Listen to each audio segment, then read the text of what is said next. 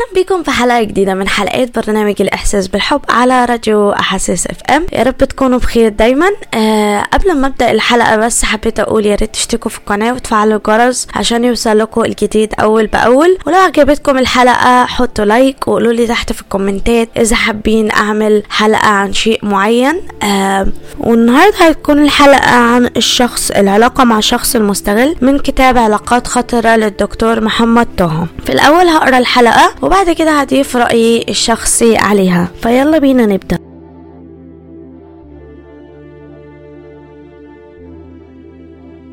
طبعا دي المادة الخام للعلاقات الخطرة والمؤذية لأن ممكن حد من اللي بيعملوا العلاقات الخطرة اللي اتكلمنا عليها قبل كده يتحول في علاقته إلى حد مستغل يعني نرجسي بيكون مستغل وسايكوباتي طبعا يعني مستغل أو مدمن آه من غير كلام وغيرهم وغيرهم. أي حد من دول بيقدر بكل الأشكال التلاعب ساعات والضغط ساعات والحيلة ساعات والرشوة العاطفية ساعات. إنه يستغلك ويستهلك مشاعرك ووقتك وفلوسك وطاقتك وحياتك كلها لغاية ما تلاقي نفسك في الآخر مش لاقي نفسك أصلا.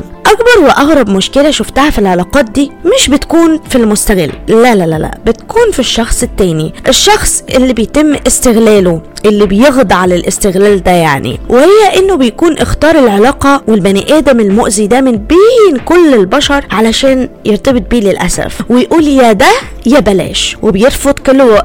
وبيرفض كل وجهات النظر والنصايح والمحاولات اللي حواليه لإنهاء العلاقة دي وبيفضل مصر إنه يكمل فيها. بيكونوا عاملين زي المفتاح والقفل بمجرد ما بيلاقوا بعض بيعرفوا بعض ومش بيستغنوا عن بعض تاني. الشخص ده اللي هو المستغل بيكون جواه إحساس عميق إنه ما يستاهلش إن قيمته قليلة جدا وإن وجوده ملوش لازمة وإن إن هو آخره كده يعني. وأحسن ما يمكن الحصول عليه هو ده علشان كده بينتقم من نفسه بإنه يعمل علاقة مع حد مؤذي يؤكد له ده بالظبط. أنت قليل أنت ما تستاهلش غير الأذى ده آخرك وعلشان كده برضو بيكمل في العلاقة دي وبيرفض إن هو يقطعها لأنه ما صدق لقى اللي يأذيه بالنيابة عن نفسه. حكاية للأسف صعبة ومعقدة وبتتعب كل المعالجين والمحللين النفسيين. اللي يحميني من العلاقة اللي زي دي ثلاث حاجات بالظبط. الحاجة الأولى هي إن حدودك تبقى واضحة. وأي علاقة يكون فيها أي أذى من أي نوع تنهيها فورا. الحاجة التانية هي إنك تعرف تقول لأ عند اللزوم لأي حد مهما كان علشان لأ دي هي اللي هتحمي بيها حدودك من أي اختراق الحاجة التالتة والأهم هي إن أنت تصدق طول الوقت إن أنت تستاهل وتعامل نفسك بكده وتؤكد لنفسك كل شوية إن أنت تستاهل تتحب وتستاهل تفرح وتستاهل تعيش وتستاهل تحترم. وطول ما أنت مصدق ده كل اختياراتك هتكون في نفس اتجاهه. وطول ما انت مش مصدق للأسف اختياراتك هتكون دايما في اتجاه الأذى والضرر والانكسار. إحنا بنختار اللي إحنا مصدقين إننا نستاهله. بنختار اللي إحنا مصدقين إننا نستاهله. كده أكون أنا قريت الشابتر من الكتاب محمد طه وجي دوري إن أنا أضيف رأيي. مبدئيا كده الشخص المستغل يا جماعة حاجة صعبة جدا. وعلشان أبسط شوية هي الحلقة مبسطة ومش محتاجة تبسيط بس علشان يعني أجيب الخلاصة تبع الموضوع. الخلاصة تبع الموضوع إن الشخص ده بيبقى داخل في الأول عليك ممكن حرفيا يشيلك على كفوف الراحة يعني. تلاقيه بيسألك عن صحتك وعامل إيه وكويس وتلاقيه مهتم أكتر من أي حد تاني. آه وبعد كده هتلاحظ إنه ابتدى يطلب طلبات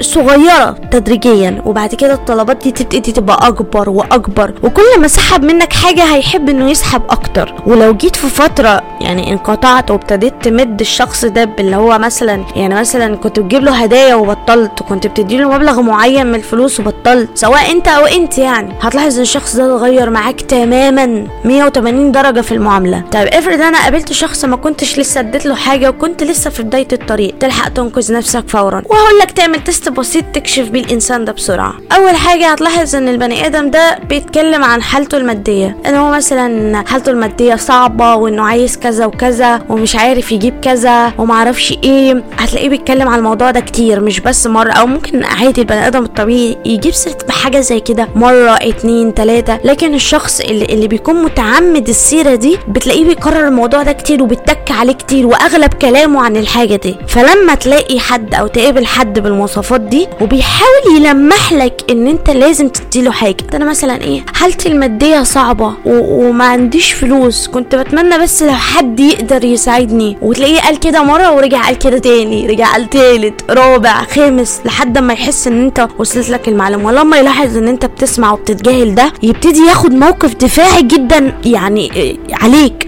يبتدي يدي ردة فعل وحشة جدا. طيب السؤال هنا هل في حد منكم مر بشخص استغلالي؟ أنا عن نفسي آه مريت. للأسف بعدة أشخاص الحقيقة. بس مش هتكلم على حد ولا هجيب سيرة حد بس هقول لكم لو أنتوا مريتوا بحاجة زي كده نصيحة نصيحة انقذوا نفسكم. ما تسيبوش نفسكم نهائيا آه العلاقة تسمح لكم ولو بأي شكل كان إن أنتوا تخضعوا لشيء زي كده. لأن الشخص ده هيكون مؤذي وهيكون بيتعامل معاك على طريقة الابتزاز العاطفي اللي هو لو انت بتحبه كل ما حبيت الشخص ده أكتر سواء واحد أو واحدة هتلاقي نفسك الشخص ده بيستغل ده وبيحاول يتأكد مدى عمق حبك ليه علشان يعرف إلى أي حد هو يقدر يستغلك طول ما هو شايف إن أنت خاضع ليه طول ما هو سحبك أكتر وجاب رجليك أكتر على فكرة نفس الشخص ده لما يلاحظ إن أنت هتضيع من إيده حرفيا بيبقى عامل زي الحمل الوديع بيحسسك إن حياته ممكن تنتهي من بعديه إنه مش هيقدر يكمل وإنه معرفش إيه. يا إما بياخد موقف يعني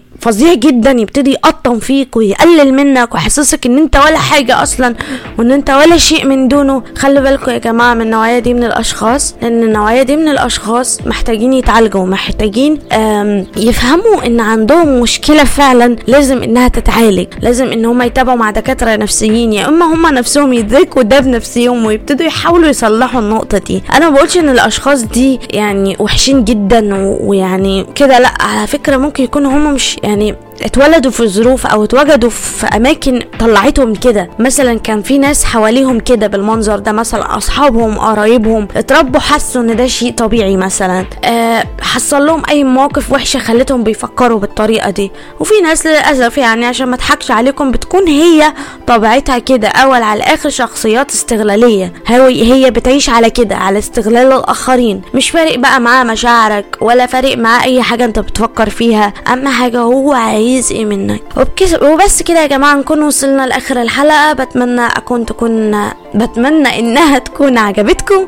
واشوفكم في حلقة تانية بإذن الله. يلا سلام.